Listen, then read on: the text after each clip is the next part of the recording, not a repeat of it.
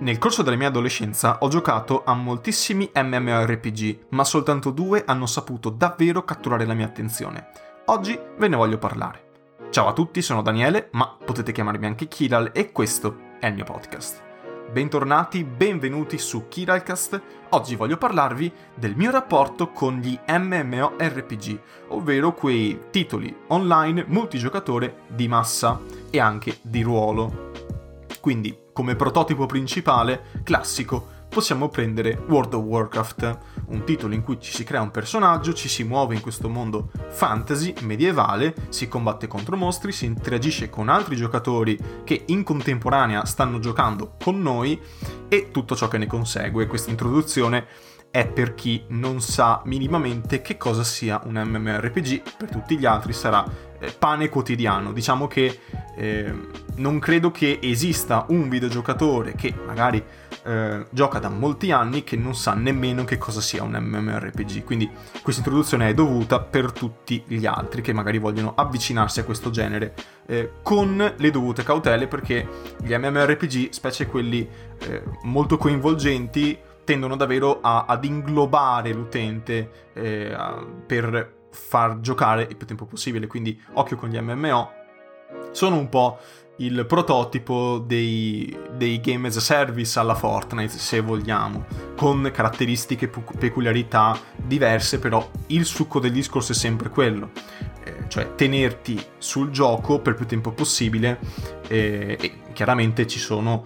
Ehm, community molto forti intorno agli MMO, che adesso non starò qui ad, ad addentrarmi, e, però diciamo che un'esperienza con un MMORPG secondo me eh, andrebbe fatta se si amano i giochi di ruolo. Eh, secondo me eh, sono mh, titoli molto interessanti, specie alcuni, non tutti, purtroppo ci sono molte copie, eh, si ehm, è un genere che lascia aperto lo spazio a copie su copie su cloni su cloni, eh, magari giochi a pagamento molto famosi, si crea la copia gratuita eh, con una quantità smodata di microtransazioni, queste cose accadono, quindi è bene scegliere l'MMO, già solo decidere quale MMO eh, approcciare è un'impresa ardua, almeno eh, oggi che ce ne sono davvero tantissimi eh, moltissimi gratuiti, eh, è davvero complicato. Ecco, vedete, questa cosa, questa cosa del decidere che cosa giocare eh, per mettersi a giocare a quel gioco, mh, mm,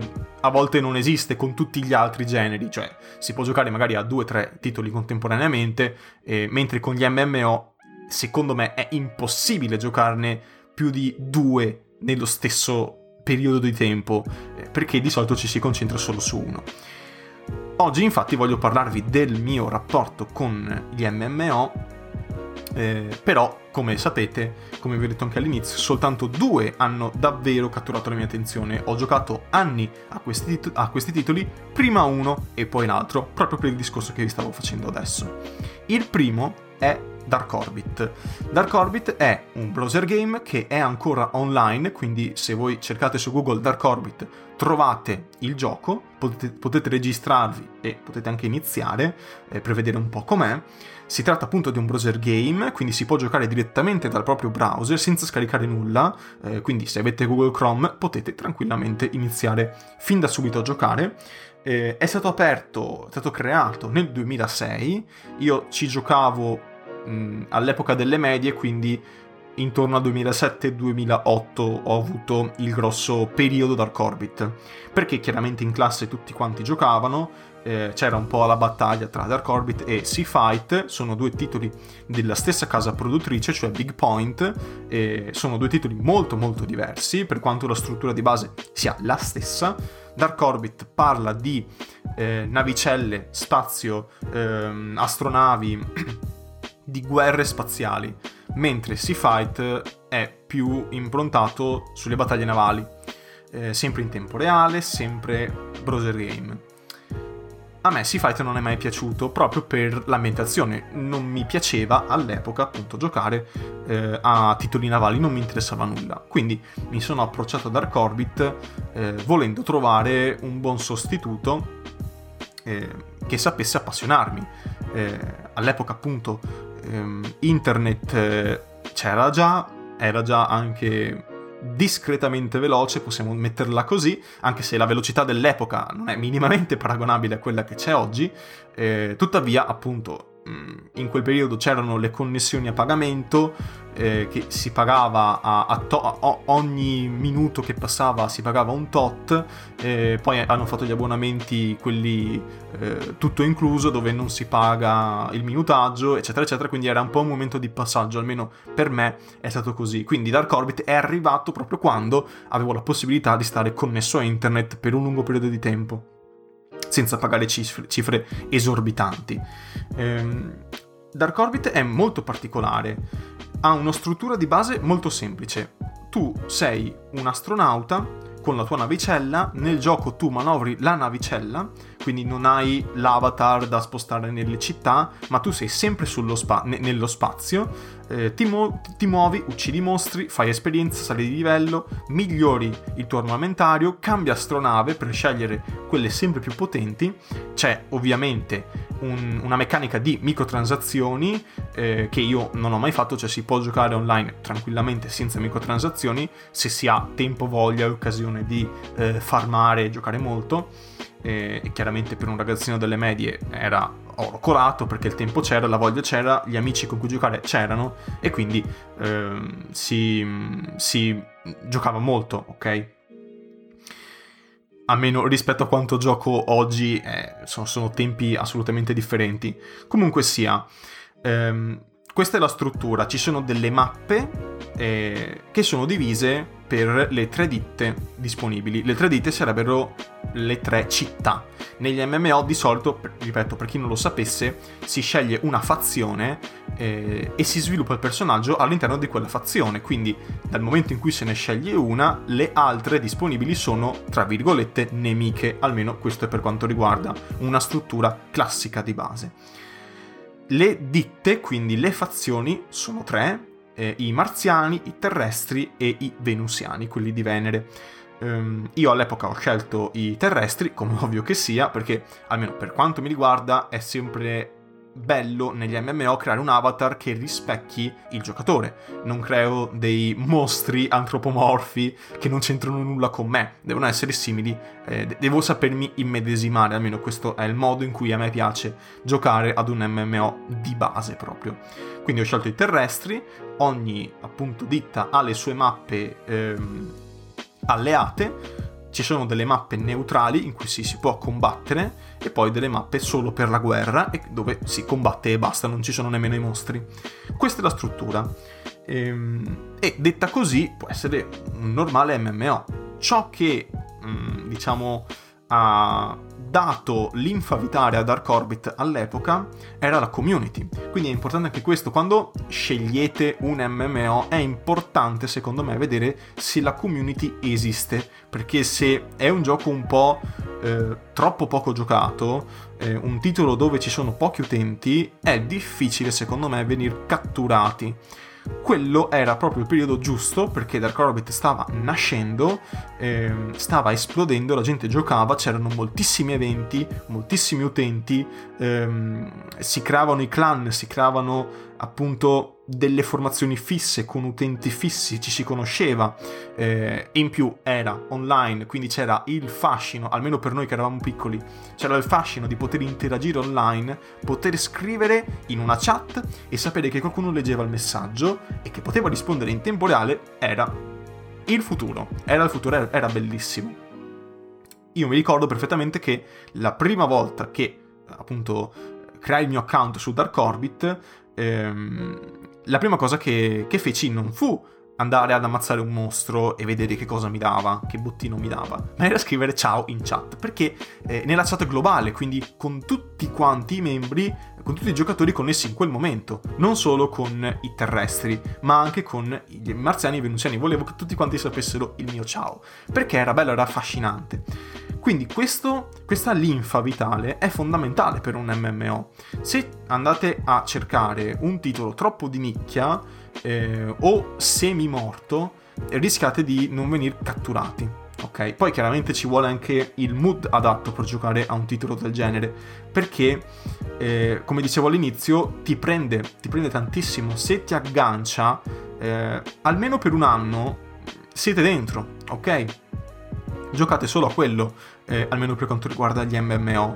È difficile cambiare, eh, cambiare gusto, cioè concentrarsi su due titoli di questo tipo insieme, perché l'attenzione è totalizzante negli MMO ed è un po' il fascino, è un po' il bello degli MMO, quindi quando inizi sai che inizi per restare, fai un percorso, è quello il bello. Quindi Dark Orbit è stata la mia prima esperienza, eh, ci ho giocato per 2-3 anni e, e, poi ho smesso. Ho smesso per Air Rivals o Ace Online, oggi si chiama Ace Online.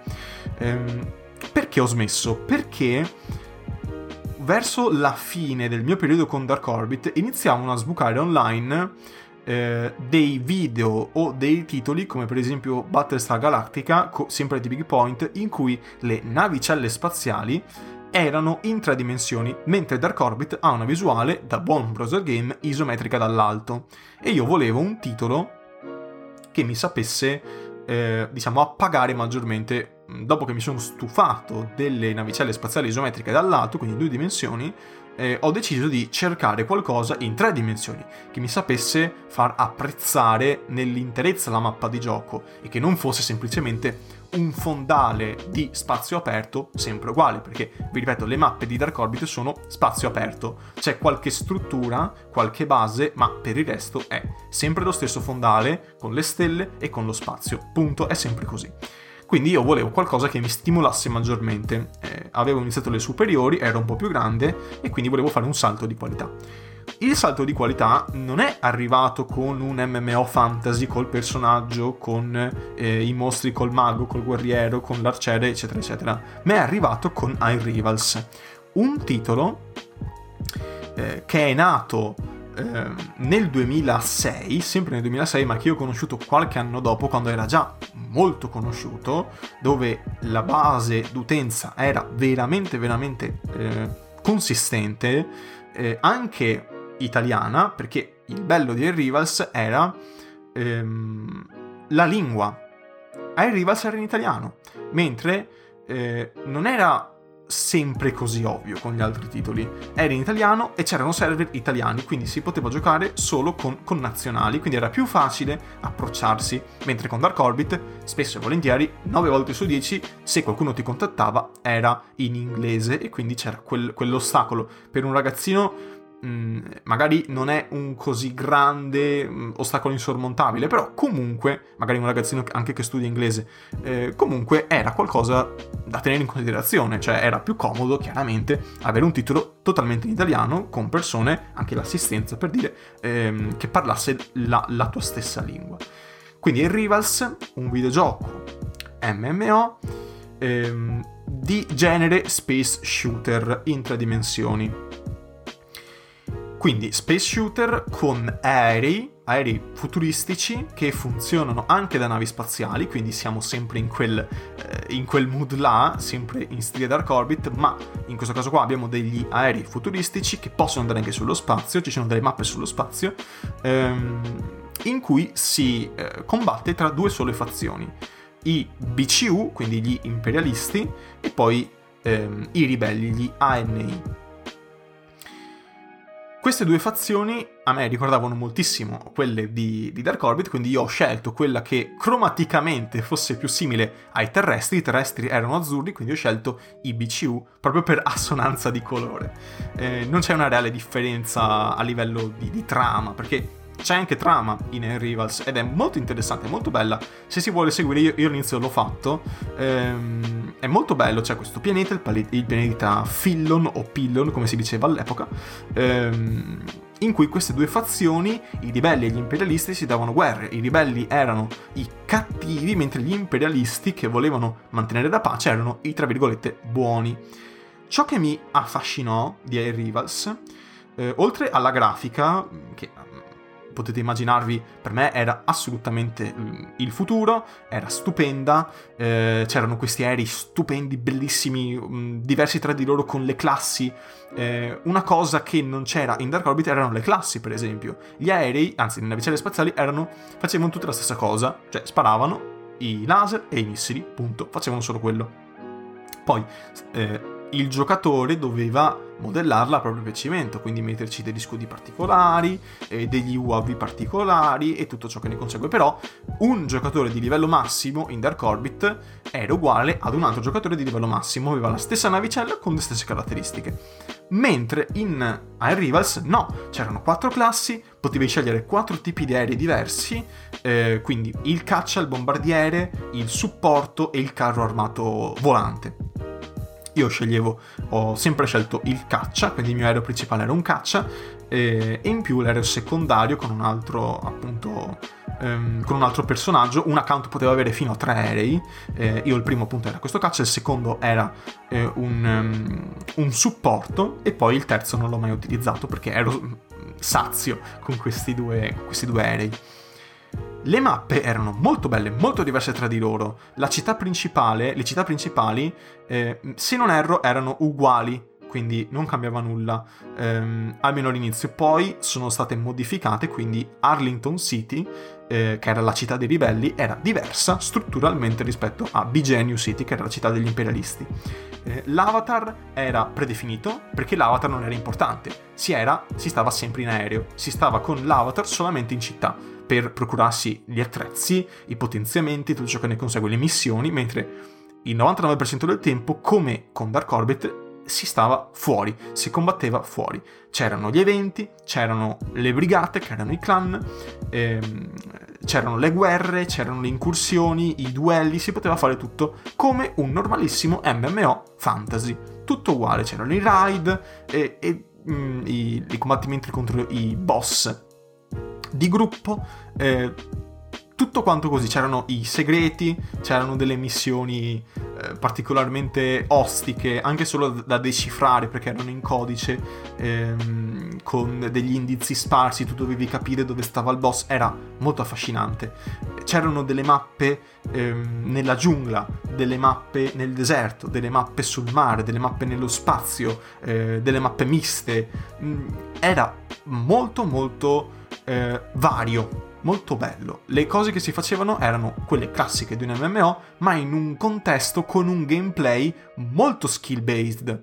Per manovrare l'aereo eh, non erano sufficienti le abilità. Attivo l'abilità e ho l'effetto, ho la schivata, ho l'attacco potente. No, non era solo quello, dovevi gestire, oltre ai punti abilità, per attivare appunto le varie skill, dovevi anche saper manovrare l'aereo, saper schivare al momento giusto, era fisica la schivata, dovevi rollare, dovevi accelerare al momento giusto, frenare, fregare il nemico, prenderlo alle spalle. C'era questa dinamica qua perché la visuale era alle spalle dell'aereo, quindi con un attacco da dietro tu non vedevi, letteralmente non potevi vedere, a meno che tu non sapessi che il nemico era alle spalle, allora giravi il mouse e vedevi dietro, ma di base non era così.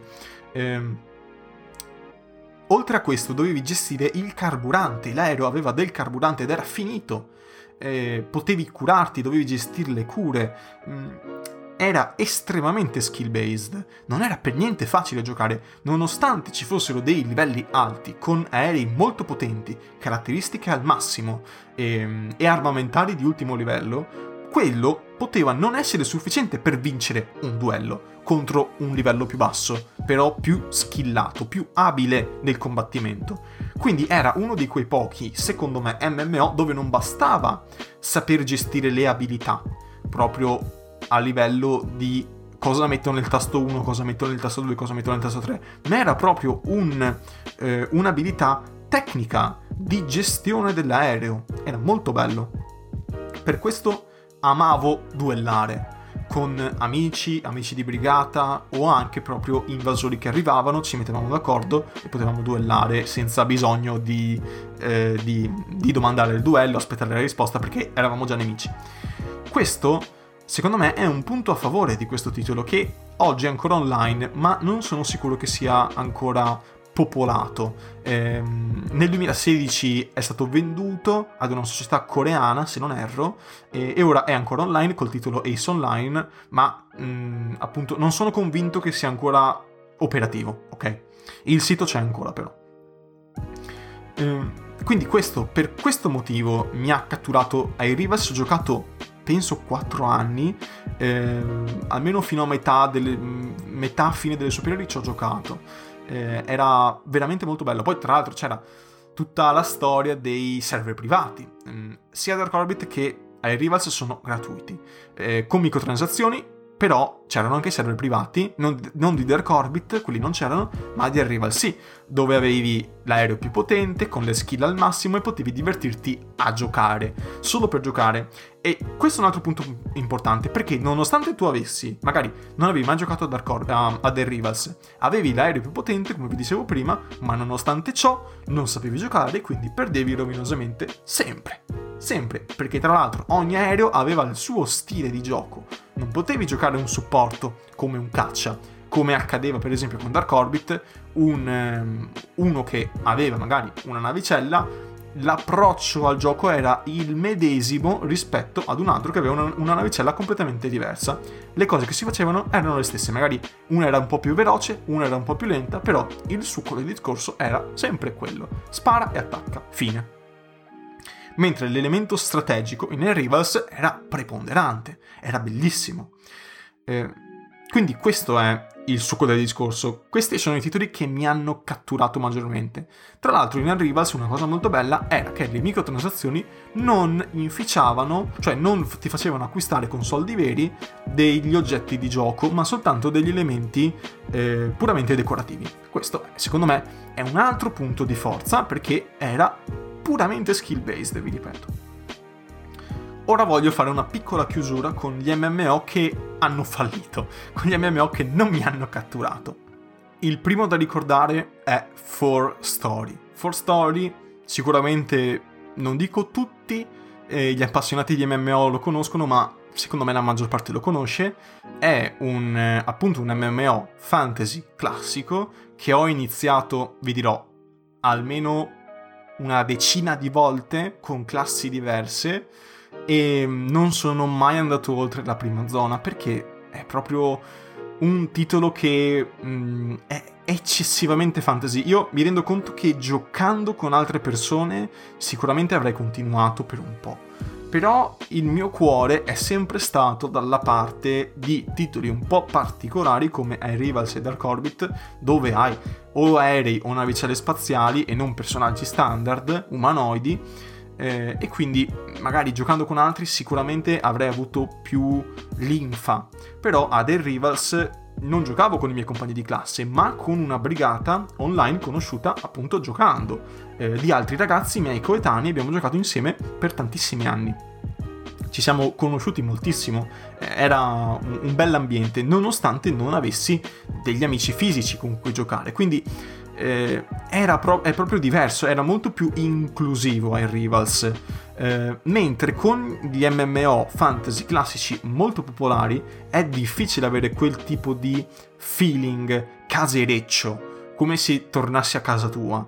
Eh, per questo For Story, nonostante ci avessi giocato anche con degli amici, non ci ha mai preso. Non era fatto per noi, era troppo banale. È banale avere la missione, vai, da, vai, dal punto A al punto B, prendi l'oggetto, torna dal punto B al punto A, finisci la missione. Oppure vai dal punto A al punto B, uccidi i mostri, torni al punto A e ricevi il premio. È tutto così, è molto ripetitivo. Mentre con iRivals il momento di eh, originalità, quel momento di stacco dalla noia erano a parte le missioni tutte molto diverse tra di loro, era comunque uccidi il mostro ma in un ambiente ostile, sempre diverso. Quindi potevi entrare in una grotta con l'aereo, dovevi capire come muoverti senza andare a sbattere contro le pareti perché ovviamente avresti preso dei danni. Capire dove è il boss, in quale stanza è, eh, in quale cunicolo ti puoi infilare, in quale no, in base all'aereo che hai, quale abilità è utile per curarsi il prima possibile senza sprecare oggetti. Ehm, oppure sono in una mappa completamente senza terreni dove poi dove potermi appoggiare. Eh, magari per fare rifornimento. Non ho niente, per esempio c'era una mappa totalmente sul mare, c'era solo una nave in fondo alla mappa dove poter attraccare e poter fare rifornimento. Come mi muovo? Che approccio utilizzo? Ci sono dei boss in mezzo al mare, come faccio a schivarli? E questo è... Ehm, era quel, quel, quel quid in più che mi faceva dire che figata, non vedo l'ora. Mentre appunto con For Story questo che figata non vedo l'ora non è mai arrivato. Stessa cosa con Terra. Runeterra l'ho provato su PlayStation 4. Su PlayStation 4 niente, ci ho provato, è molto classico, è estremamente fantasy, però niente, non ha mai catturato troppo la mia attenzione, appunto, come vi dicevo. Quindi questo è un po', tra virgolette, il mio problema con gli MMO, che magari anche se ne provassi uno fantasy classico molto ben fatto, come World of Warcraft, come Final Fantasy XIV o come The Elder Scrolls Online, probabilmente mi stuferei veramente, veramente presto. Eh, perché mh, ci vuole qualcosa in più. Eh, non deve essere per forza skill based come iRivals, eh, ma deve avere una, un, un'originalità eh, che mi deve affascinare. Ho dei gusti difficili in materia di MMO ehm, e non è semplice appunto eh, trovare nuovamente qualcosa che, che mi catturi. C'è da dire che l'età è diversa. Oggi non credo che avrei nemmeno il tempo per dedicarmi ad un MMO. Come vi ho detto più volte in questa puntata, ad un MMO bisogna dedicarcisi, bisogna starci, altrimenti non ha alcun senso. Sono titoli complessi, sono titoli da seguire e se si gioca un'ora al giorno non si va da nessuna parte. Questo è pacifico, è così. Eh, non è il titolo da giocare la sera dopo il lavoro oppure dopo l'università. Non, quel, non sono quei titoli là. Eh, bisogna avere tempo. Quindi, magari spesso e volentieri, qualcuno si, si mette a giocare ad un titolo del genere eh, nei periodi di vacanza. Magari eh, uno studente universitario lo fa dopo la sessione. Eh, si mette là quelle due o tre settimane, gioca, è soddisfatto e poi ciao. Eh, oppure lo si fa proprio due o tre settimane di ferie dal lavoro e si gioca. Eh, altrimenti non è possibile. Questo è un grosso problema secondo me degli MMO. È il fascino e diciamo la croce e la delizia degli MMO. Eh, perché appunto mh, devi avere il tempo, letteralmente devi avere il tempo. Eh, non basta il fascino per il gioco, eh, occorre proprio materialmente poterci stare. Con ciò detto, io ho parlato anche troppo, fatemi sapere cosa ne pensate, fatemi sapere quali MMO voi avete giocato nel corso della vostra carriera da videogiocatore, se ne state giocando uno oggi, se volete consigliarmene qualcuno, mh, sono libero tranquillamente a qualunque tipo di input, consiglio, eh, tutto quanto, potete dirmi quello che vi pare, tanto io appunto se, se il titolo eh, mi, mi, incuriosisce sicuramente lo provo, anzi non ho problemi a provare eh, titoli, tanto appunto non mi cambia nulla. E con ciò detto, io vi ringrazio dell'ascolto, vi ricordo di seguirmi su Instagram e Telegram, mi trovate scrivendo chiocciolina Kiralcast oppure cliccando il link che trovate in descrizione. Con ciò detto, appunto, grazie dell'ascolto e noi ci sentiamo alla prossima puntata del podcast.